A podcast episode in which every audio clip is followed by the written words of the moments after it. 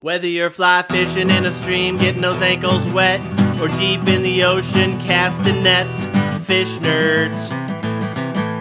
Fish nerds. Fish nerds. It's a podcast.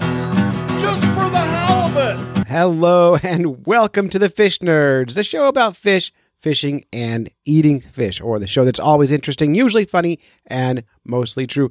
I'm Clay Groves, Chief Executive Fish Nerd, your best friend, and I'm so happy you're here, so happy to be here. And uh, we're going to have an interesting show tonight. Today on the show is our Fish Nerds Book Club, the Effin' Book Club. And we're talking about Emily Voigt's book, The Dragon Behind the Glass. The Dragon Behind the Glass was the winner of the 2017 NASW Science in Society Journalism Award, the finalist for the 2017 PEN/E. O. Wilson Literary Science Writing Award, long listed for the Andrew Carnegie Medal for Excellence, a Library Journal Best Science Book of the Year, and uh, nothing but good about this book. Uh, here's the description from Amazon. An intrepid journalist's quest to find a wild Asian arowana, the world's most expensive aquarium fish, takes her on a global tour in this engaging tale of obsession and perseverance, and an enthralling look at the intersection of science, commercialism, and conservationism. Uh, a young woman, a young man is murdered for his pet fish. An Asian tycoon buys a single specimen for $150,000. Meanwhile, a pet detective, alrighty then, chases smugglers through the streets of New York with the taut suspense of a spy novel from Discover Magazine. The Dragon Behind the Glass tells a story of a fish like none other, treasured as a status symbol believed to bring good luck. The Asian arowana or dragonfish is a dramatic example of a modern paradox a mass produced endangered species while hundreds of thousands are bred in captivity. The wild fish has become the near mythical creature.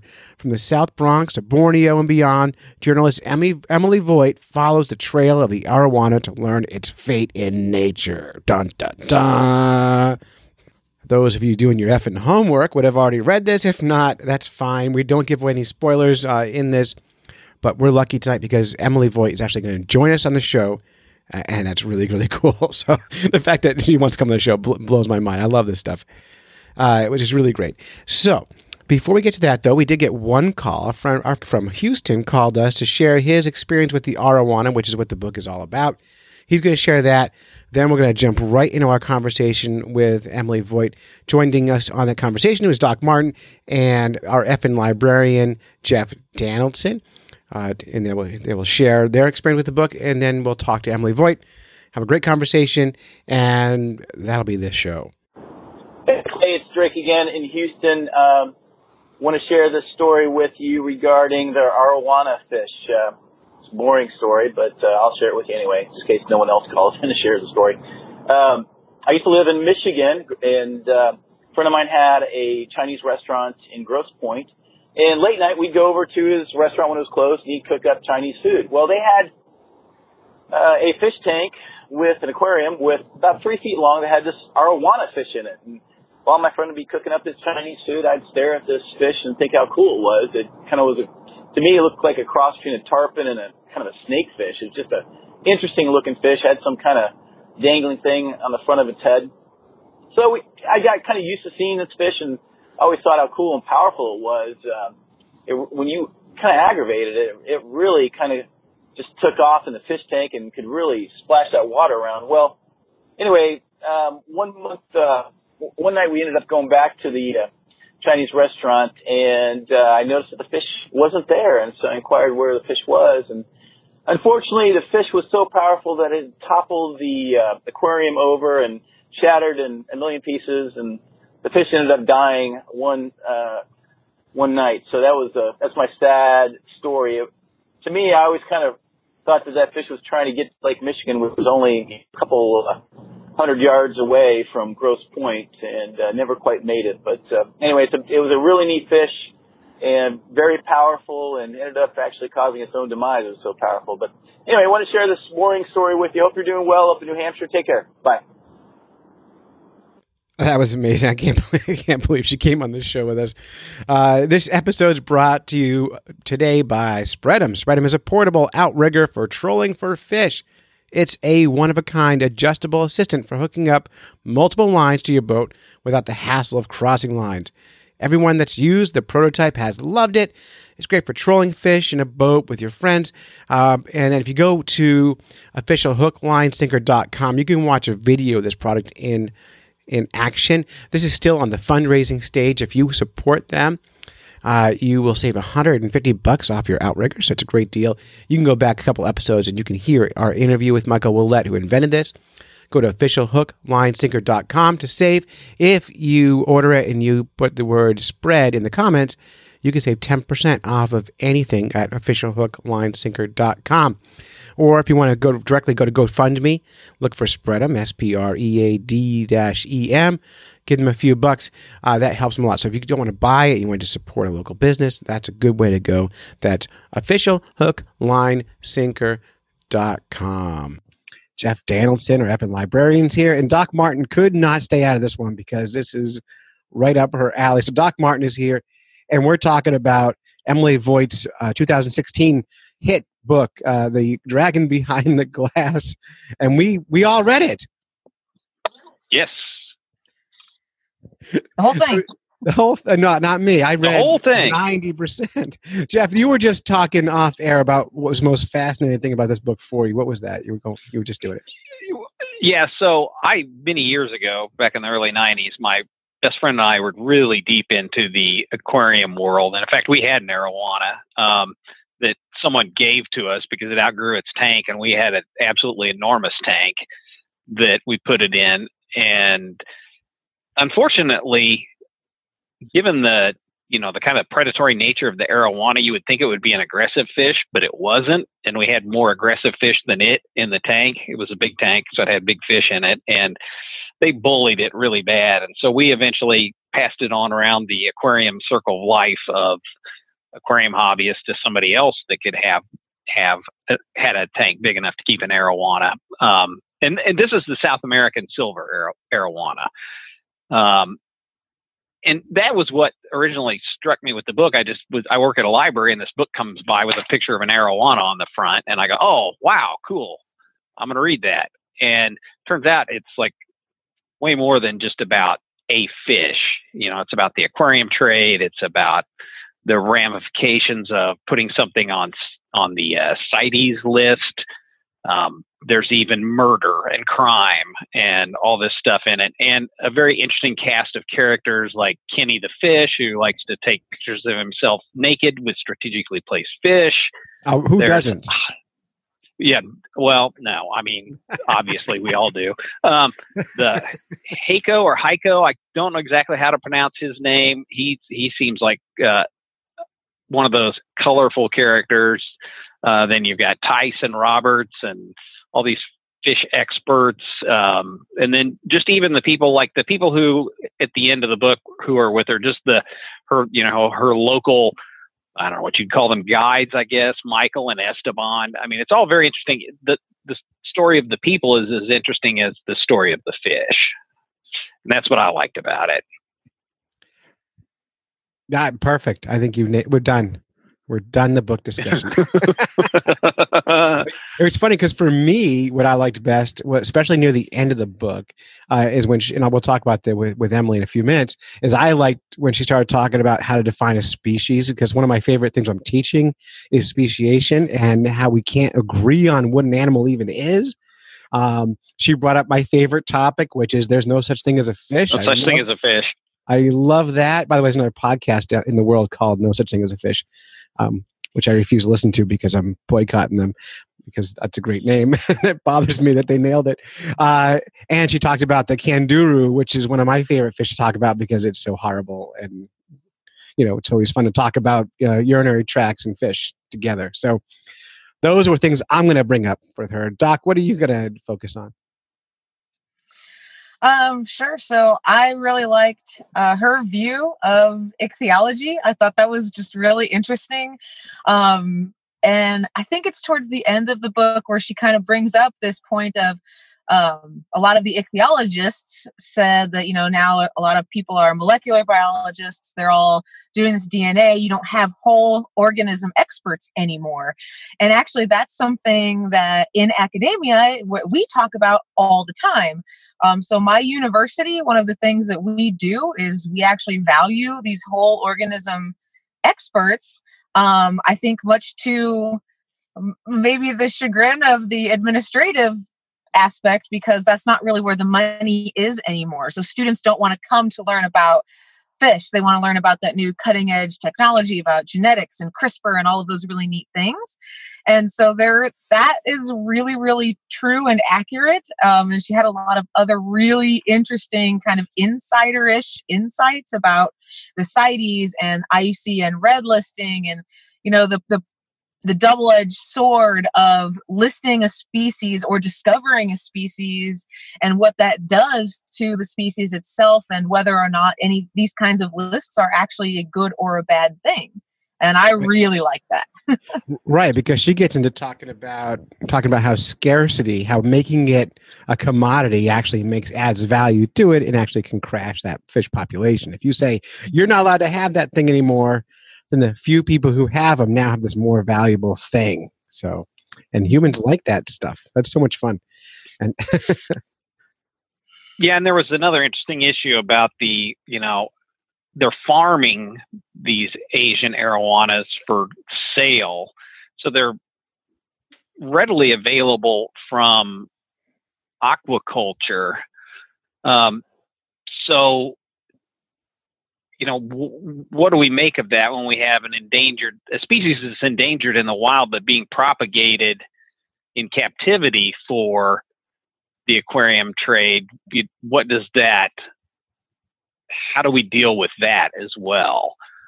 Because that would provide an easy conduit in from fish from the wild, as you just slip them in with the aquacultured fish.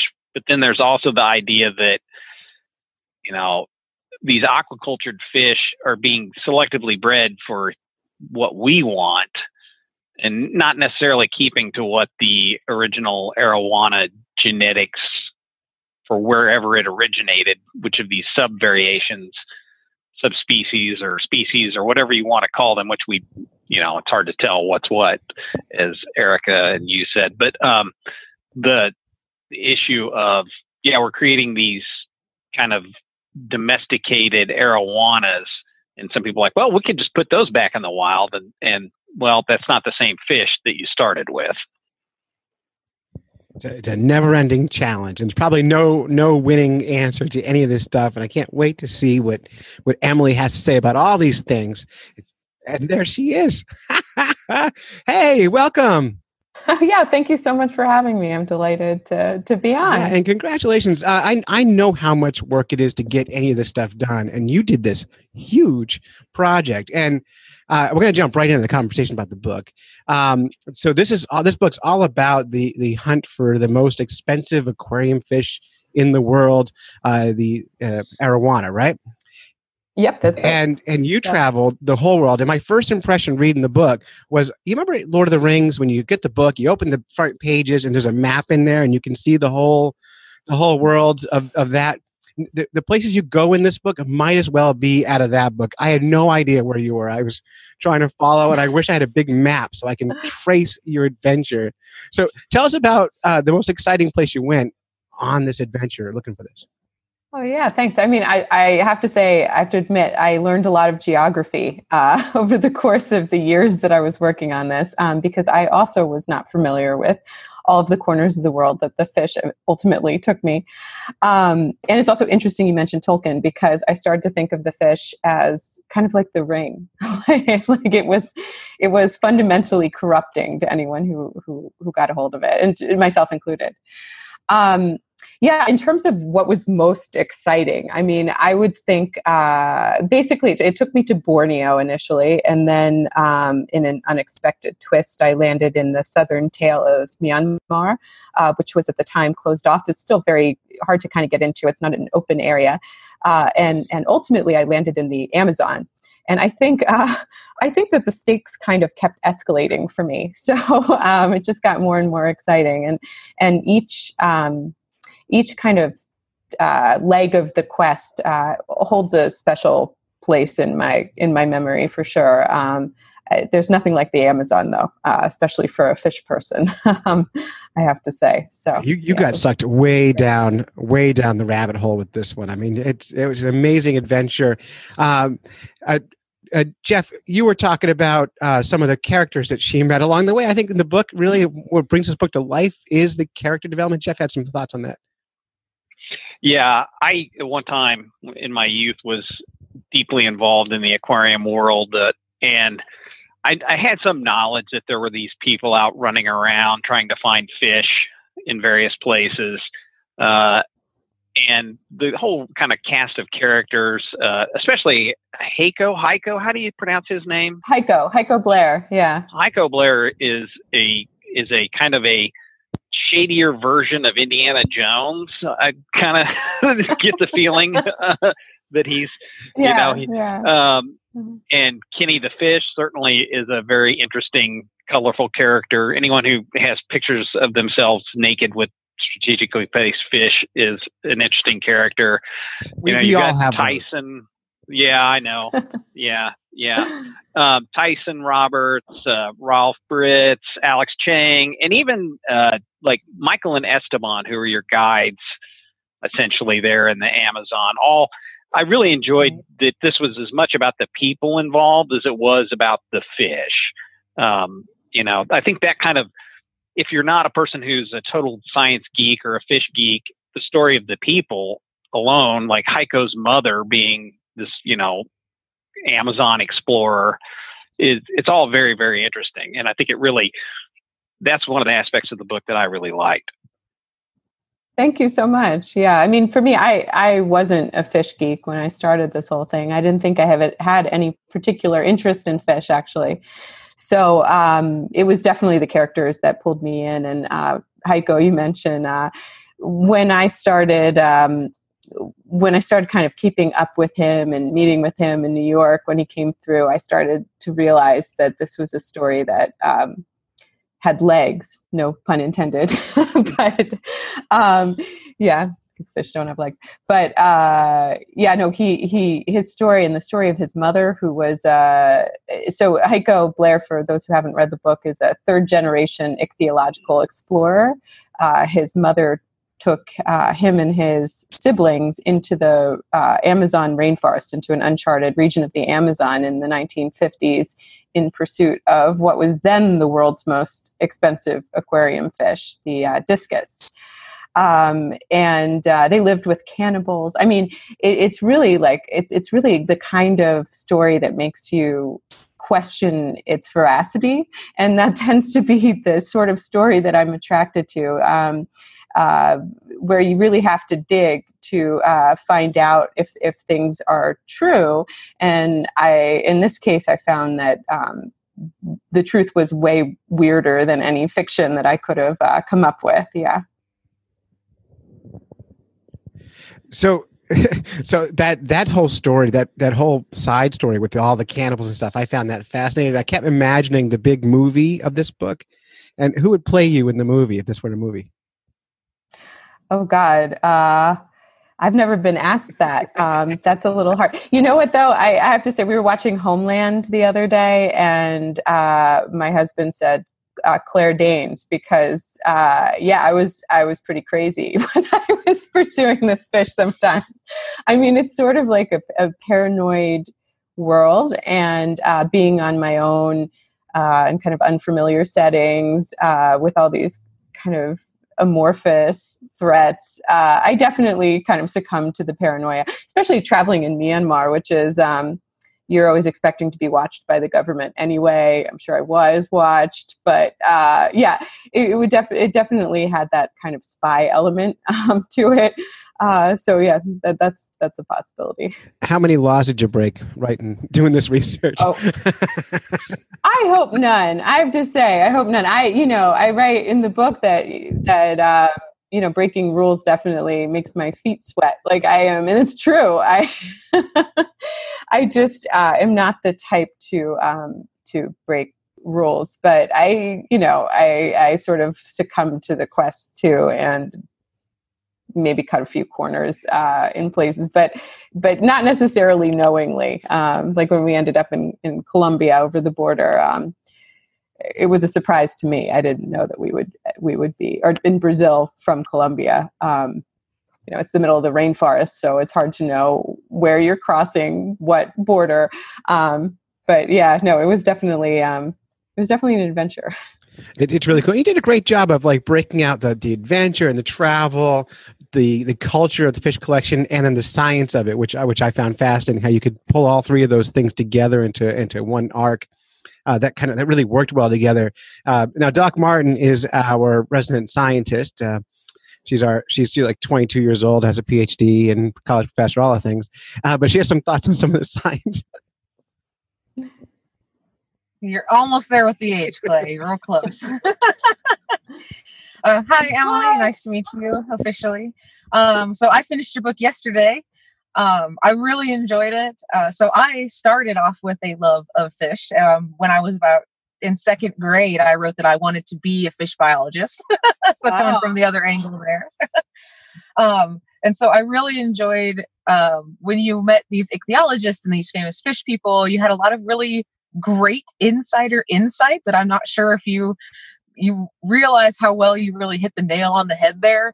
Um, I think my favorite one, so being a, a trained kind of ichthyologist and fish ecologist, the, the whole organism scientist, um, I thought that was really interesting that you brought up later in the book that a lot of people like me complain about this way that we're going with molecular and genetics and stuff like that. And I was just wondering, um, what else beyond what you had said briefly in the book did you notice about that kind of way science is going? And how do you feel about that? Right right. Well so what you're referring to is this sort of shift in biology that happened after uh, you know the molecular revolution and then all the funding started going towards dna and genetics and that kind of work. And we uh, are losing a whole body of knowledge uh, pertaining to whole animal biology. So that means taxonomy, systematics, all those um, all those fields that that used to be kind of the the fundamentals of, of biology, um, but that are not not taught so frequently anymore uh, at, at the college level. Um, at the high school level, uh, it's something that I, you know, it was a big hole in my own personal knowledge um, that I don't even think I realized I had until I was reporting this book. Um, so I'm particularly interested in birds, uh, and um, but it was only really by doing this book about fish that I started to learn what was what and to you know know my species and be able to identify birds. I mean, I know a lot of people do that as a hobby, but it, it was something that I hadn't. I just grew up thinking I love birds, but I didn't know what you know a brown booby from a tufted titmouse. You know, I didn't know what was what. And I think that that's more common than not today, um, especially with fish. I have to say, like uh, they're they're less, you know, birds. Uh, birds are easier to um, but uh, yeah, so I feel like um, that was something that I I learned as I was was doing this book that that we that it wasn't sort of like I had just missed the courses I might have been interested in. It was that there had been this huge shift in the way that we teach biology and the way we think about biology. And it was like we we had left out some some very basic information that I really think that all kids should be taught. Um, and it's something that I think about now. I have a two year old um, and um, and yeah my takeaway from this book as much as anything um, is that, uh, that I mean the first step to any kind of, of biological knowledge has to be kind of knowing what's out there, knowing what the names of species are, how they fit together, um, evolutionarily speaking, um, their history, uh, all of that, and and um, that's something that I really hope that that uh, he can learn um, at a younger age, and that maybe we can start to to bring back. Uh, so yeah, no, that that was definitely uh, a big part of the sort of journey of discovery for me. And just as an aside, I mean, that's what I admire about the aquarium hobby. I think that uh, you know, Linnaeus wrote that if the name be lost, knowledge of the thing is also lost. Um, I love that quote because it's true. Nobody knows the names of these little fishes from such and such tributary in the Amazon. and you go to these meetings with the, I mean, uh, sometimes it's you know people who keep fish it's like really a diverse set. And so you have people who are doing all kinds of different things professionally but yet they're just so passionate about um, about uh, the hobby, and they they will just rattle off these Latin names, uh, and I find it so impressive. I find it really admirable. There are certainly things to criticize about the hobby. I'm not a fish keeper myself still, um, and uh, there's different and there's sort of different paradoxes within the story of the arowana that uh, I had to kind of really work on the story for a long time to even get my head around such as the fish being a uh, endangered species, but also mass produced, and uh, how that can come to exist and why that matters. You know, uh, how putting a fish in a tank in your living room is is just because a fish exists in, in you know a billion tanks, uh, it can be really gone in the wild, and it's like it's like the living dead, you know, from an ecological sense. And I think these are things that not everybody knows, uh, and um, um, yeah, but it, it, but in terms of knowledge of the natural world, I can't fault the aquarium hobby because I think that it is really uh, this holdover from this wonderful uh, period in the 19th century when amateur naturalists basically invented modern biology, and um, and yeah, I, I find it really admirable. Good. Uh, now, one of my favorite, I, I, I background in science teaching, and when you got into the science of the book and talking about uh, speciation and defining species, my two favorite games I do with kids is one, have them define species, and two, have them define fish. Two things that are impossible to do, and it's it's activity I always run with groups of students, and they, it never comes out. And you hit both of those things in your book. I'm like, it's like I wrote this chapter. Uh, and then you said there's no such thing as a fish, which is a thing I've been saying for years, um, based on the same quote that you read in the book. Uh, you, that you wrote in the book. So I listened to the book on audio, so I feel like you read it to me. Oh. I'm not a good reader. um, so, but I, I love that you pulled that science in. And it's interesting. I was reading some of your reviews on Amazon, and you got only two two star reviews. And one of them criticized your extra science in the book. Uh, it, it mm. kind of went on about how you spent too much time talking about species and defining fishes. and how do you feel about people who criticize you for being a nerd? Oh, I don't know. I mean, uh, first of all, I'll own it. I'll own. I, I like the name of your podcast, and I'll own my nerdy identity for Do sure. uh, yeah, I, I think when you write a book like this, I, I think you just have to write about what interests you personally. Um, and follow that as a gauge. I mean, you do need to listen to readers when you're developing drafts. If you go, I, I had to cut a lot of science too. You know, I had to because it needs to be accessible and it needs to be punchy. So nobody wants to read tons of oh, stuff. Doc, Doc Martin does. She, yeah. Well, yes, I, I, definitely do. Yes, thank you. I'm sitting in a room filled with fish books. I mean, I have like wall to wall fish books in here. So I read a ton, so I, I enjoy it. But I, I do think that the best science writing can boil down these concepts into um, sort of digestible bites, you know. But that said, I mean, people. I don't know. Way the one thing I learned after this was published is that when you put it out there, people say like what you know you, you have no control. It's i i don't some people might not want that much science. Some people uh might not want me in the narrative you know uh, which i ended up deciding to do. And and um you just sort of have to to to write what you would want to read. Um and that's how i i think of you know the final product well, I, I, think it was smart, and um, personally, I like reading books in the first person, so that works better for me. So you wrote it for me, thank you. Um, and also, I want to thank you for including the uh, Candiru in that uh, in the story. It's my one of my favorite fish to talk about.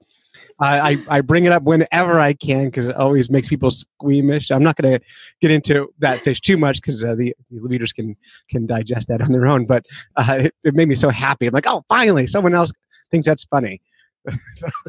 Oh yeah, I mean, like I I don't know how much you want to say, but the but the uh, Candiru is known to. Um, it, it's kind of a little bit controversial, but it basically swims up private parts your and pee gets hole. stuck is the idea. Yeah, exactly. and so, um, and it's not it's not too discriminating. So any hole you can think of, it will gladly get confused and end up in there. So, um, yeah, I just like I don't know. I, as a, I as you might know, I mean, I, look, I wrote a book about like a fish that can sell for hundreds of thousands of dollars, and I'm obviously ad- attracted to um, drama. you know, like um, I, I I don't pretend that it was sort of the nuances of the story that drew me to it. I was all about people punching each other out in fish thefts. And you know the the crazier you know the the guy Kenny the fish uh, posing nude with uh, with strategically placed fish. That kind of stuff made me be like, Eureka, this is it. You know, this is the, the story for me. So when I came across the Kindy rule, that that had to go in there. You, sure. had no yeah. choice. We should talk about the arowana a little bit. We've been talking about everything else except that. It's like we're avoiding the main topic of the book. Uh, now, when you first started out, you didn't think much of this fish.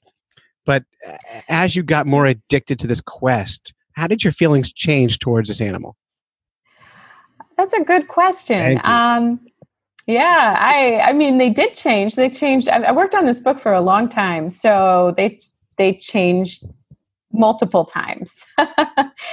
um, so initially, um, I sort of set out because I I didn't understand it at all. In the United States, the fish is prohibited. It's banned. You can't bring it in legally as a pet because it's an endangered species and it's listed on the U.S. Endangered Species Act. So when I was first exposed to the fish, it was in the context of um, uh, an exo- a pet detective in New York, uh, somebody uh, policing the uh, illegal wildlife trade in New York City. And I just, I didn't get it. Why would people risk so much for a fish? And, uh, you know, it just, it seemed funny to me without, I mean, there are a lot of serious issues here. And, and ultimately, I think the story of the arowana is really like a, a very grave tragedy. So I don't mean to make light of it, but I was picturing somebody coming in with a, a suitcase with a fish. Like, how do you even traffic a fish? I couldn't figure it out. And then when I looked it up and tried to get to the bottom of it, I saw stories of like an Australian housewife getting caught in the airport because she had an arowana underneath her skirt and the uh, the quote was something like, "We heard these flip, flipping and flapping sounds." that was at the airport. So they the security officers ended up finding out she had like 51 fish beneath her skirt, just like odd. And she was just a normal woman, like in her mid 40s, like at home with her kids, who got like just too caught up in her desire for this animal. Um, I'll just it's also banned in Australia because uh, of invasive species concerns. So the U.S. and Australia are the two countries that ban it. Um, so yeah, in, in here in New York, um, I heard about a Wall Street banker who had broken down in tears when his illegal pet fish was confiscated, and I just was like, "What? What is going on?" You know, ultimately, I visited somebody in a high security federal prison. They searched me before I went in. I couldn't even take a pencil. I had to just remember everything he said to me, and he was there because he was like so into this fish. Um, I actually, asked him. I said, "You know, why?" why do you like this fish? And he said, well, because I think it brings good luck. And I just stared at him for a long time. And even he had to laugh because uh, here he is sitting in like a federal penitentiary, penitentiary uh, serving his time. Well, it, it brought Um, you good luck. Yeah, Yeah. oh, did it? Well, I don't know. I'd like look at, look I at you now. well, I managed to disentangle myself from its from its fin hold. Um, but yeah, no, for for a lot of years, I you know I was uh, I w- it was it put me through the wringer. Um, I kept thinking I would be done with this, but I I kind of had the sense that I had to find it in the wild to really understand stand its story. Um, and um, uh, I mean, I think there's some truth to that. I I felt like I couldn't really make sense of its history or or make any pronouncements about what had worked, what hadn't, without knowing if it was still there or not. Um, you know, it's it's so- interesting. You just brought up finding in the wild, how you had to find in the wild to really tell its story. Your other negative review on Amazon criticized you for for having to find this fish. And I'm not making this up. Go to Amazon, look at the two star reviews. One of them hit you and said, by having to find this in the wild, it made it all about you and not the fish. Um, Right. and and for me, both of your two star reviews are why I love the book because Oh, it did become you. about you. It became about an obsession, and I love obsession. I love that nerdiness, and uh, and you just dug in on this thing. Uh, now, Jeff, you had some thoughts about the endangered species and and how the whole process works with these fish that you wanted to ask about. Are you still with us? Yeah, yeah, I'm still here. Yeah. So I, like I said, I used to be into the aquarium hobby quite a bit. Actually, at one time, had my roommate and I, my best friend, had a very large fish tank, and we got passed down a arowana, a silver arowana, South American arowana that had outgrown its previous tank, and we had it for a while, and it certainly was a, a very interesting fish. I will say that you would think it being this top predator would have been the boss of the tank, but it wasn't, and it got bullied really bad. and Oh. we eventually had to pass it on to somebody else.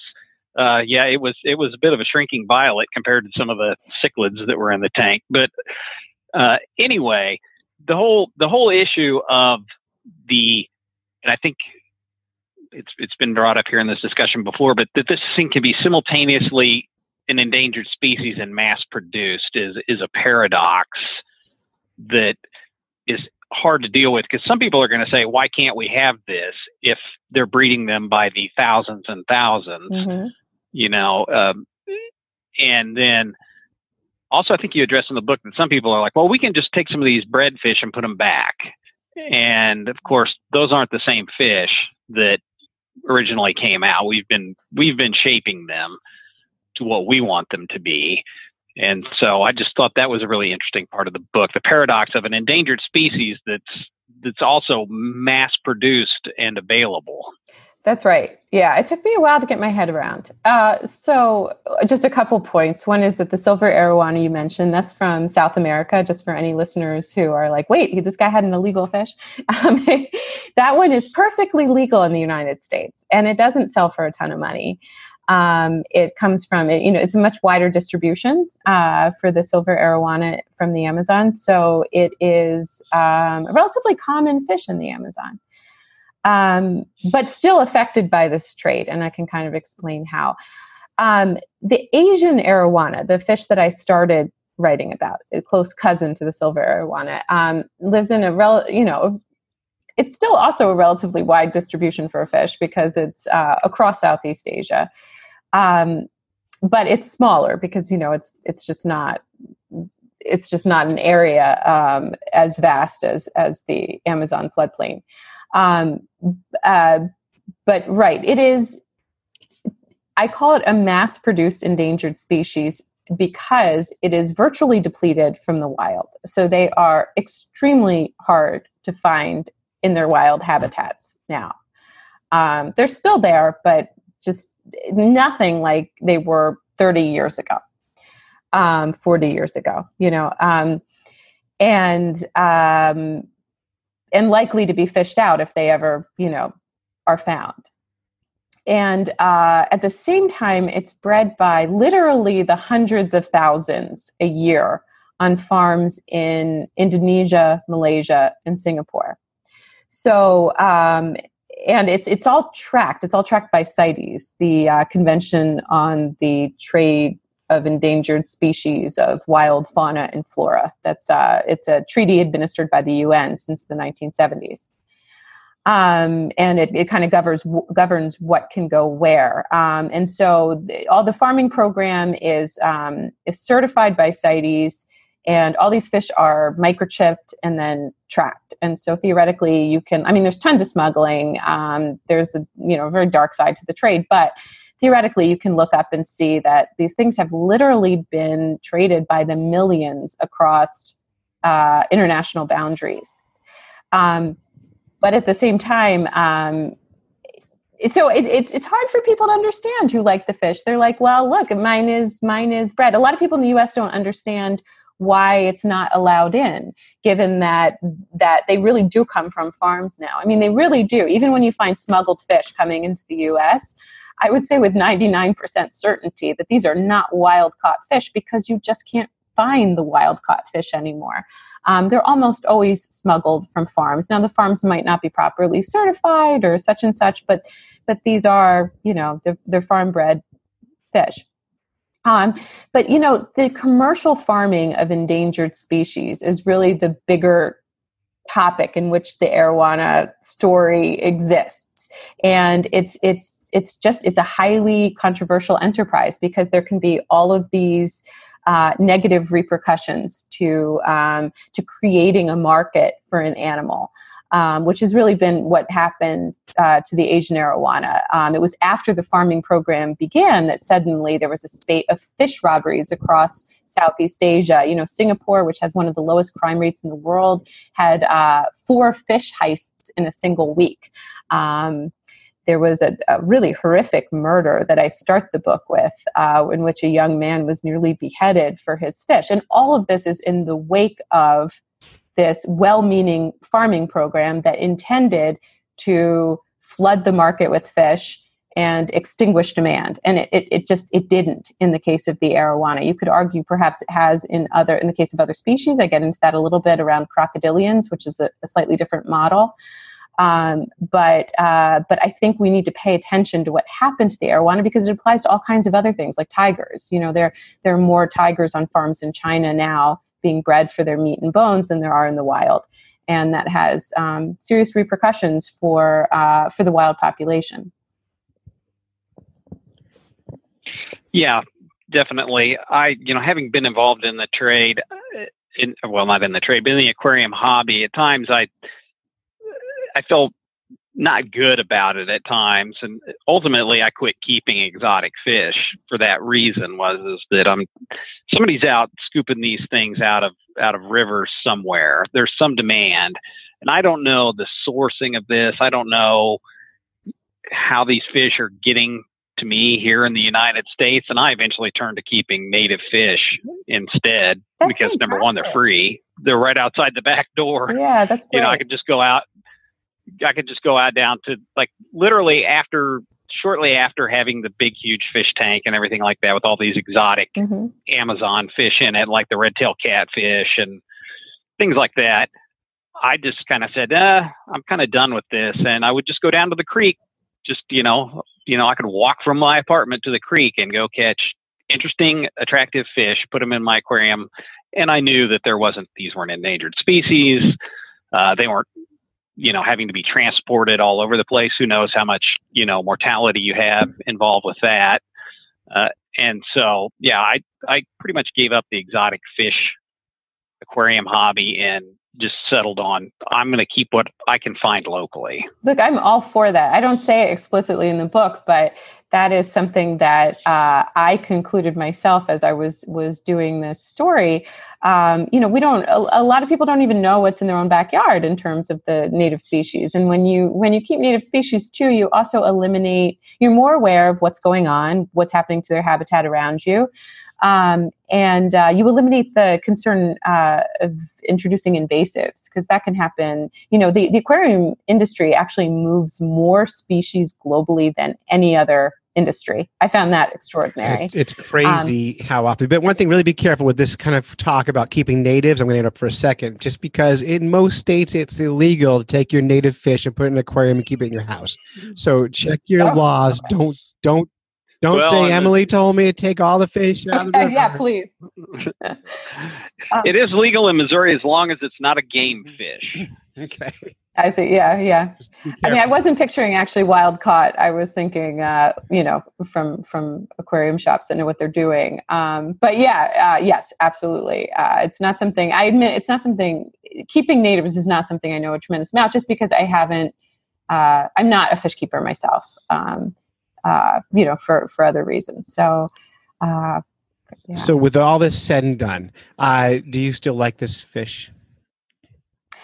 Do I like this fish? Well, do you hate him? Are you like, does he just make it bananas, or you're like? Yeah, I do. I do like this fish. You know, I I I never found them particularly attractive. Um, they're sort of this like this dinosaur era, tough looking, gnarled, bulldog of a fish. And, um, you know, I liken a lot of the photos. So if people Google the Asian arowana online and then they might think, well, that woman's crazy. The, these are actually beautiful fish. But, you know, it's sort of like looking at Photoshop models because they're under certain lighting and there's, it's like they're very carefully posed. Um, but when you go to see them in someone's tank, I mean, they're, they're really this sort of rough looking creature. Um, I would say that I really respect the Asian arowana. Um, uh, I don't know whether I like it or don't like it. I, I'm not sure I like it in people's homes. I, I, I, I like it where it has been living for millions of years. You know, it really is relatively unchanged since the time of the dinosaurs, which is just an extraordinary thing to think about.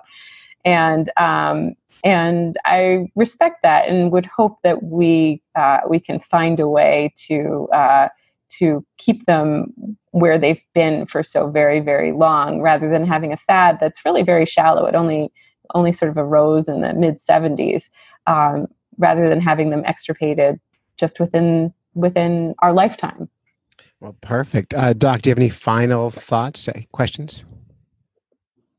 Um, uh, how about two final thoughts? So my first thought is I didn't want to interrupt when you're talking about the aquarium trade because that's really cool, but I have one experience in the aquarium trade. When I was finishing my dissertation, I worked at a local pet store, and I used to because I'm a huge nerd.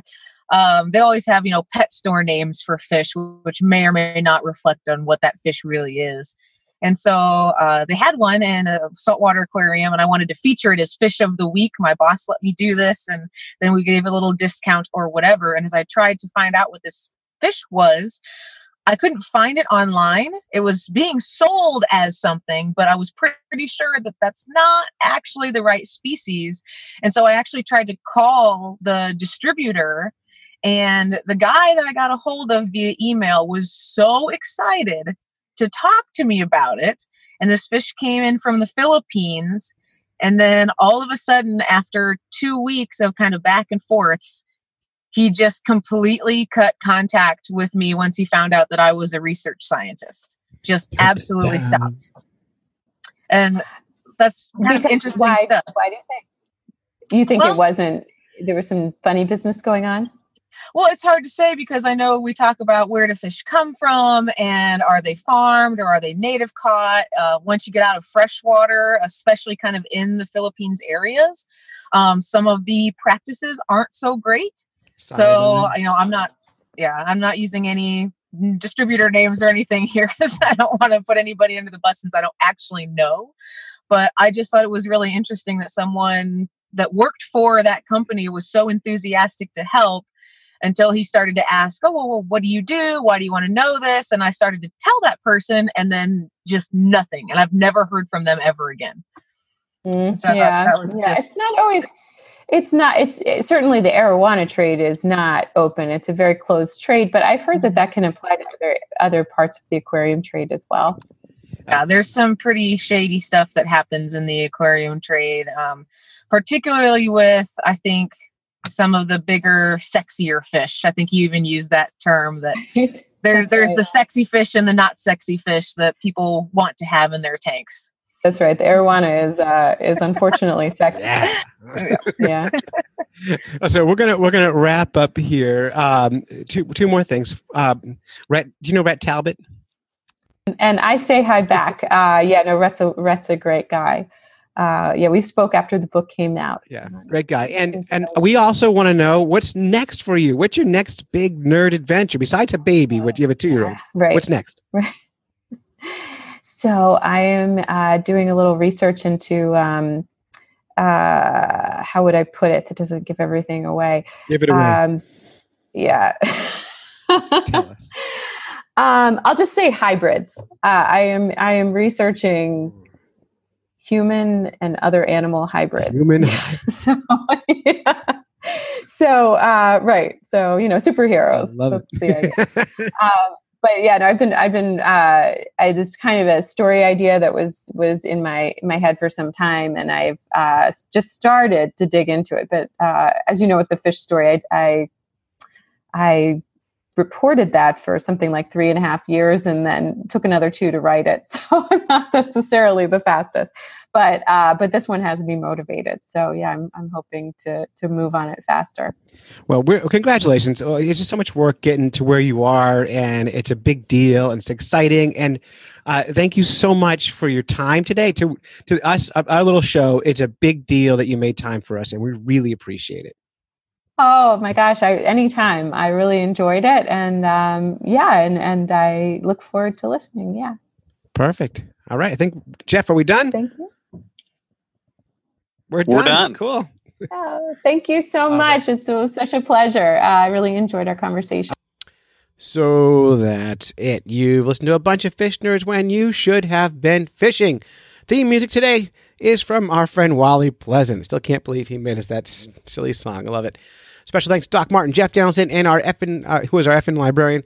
A huge thank you to Emily Voigt, author of The Dragon Behind the Glass. Really excited to have her on the show. Um, I hope you guys enjoyed it. Next week on the show, we're going to talk about uh, fall or winter trolling for uh, for lake trout. I we took uh, a trip and had a good time. Recorded some good audio for it, so stay tuned for that. Special thanks to our families for supporting us while we podcast, go on fishing quests, and doing all the silly things that nerds do. So until next time, follow the code of the fish nerd: spawn early, spawn often. Never trust a free lunch with strings attached, and swim against the current every chance you get.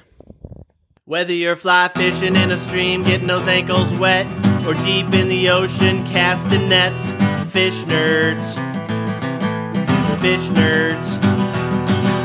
Fish nerds. It's a podcast. Just for the halibut. Fried in a basket or broiled in a pan. Eat it raw like you're in Siam. Fish nerds. Fish nerds. Fish nerds. It's a podcast.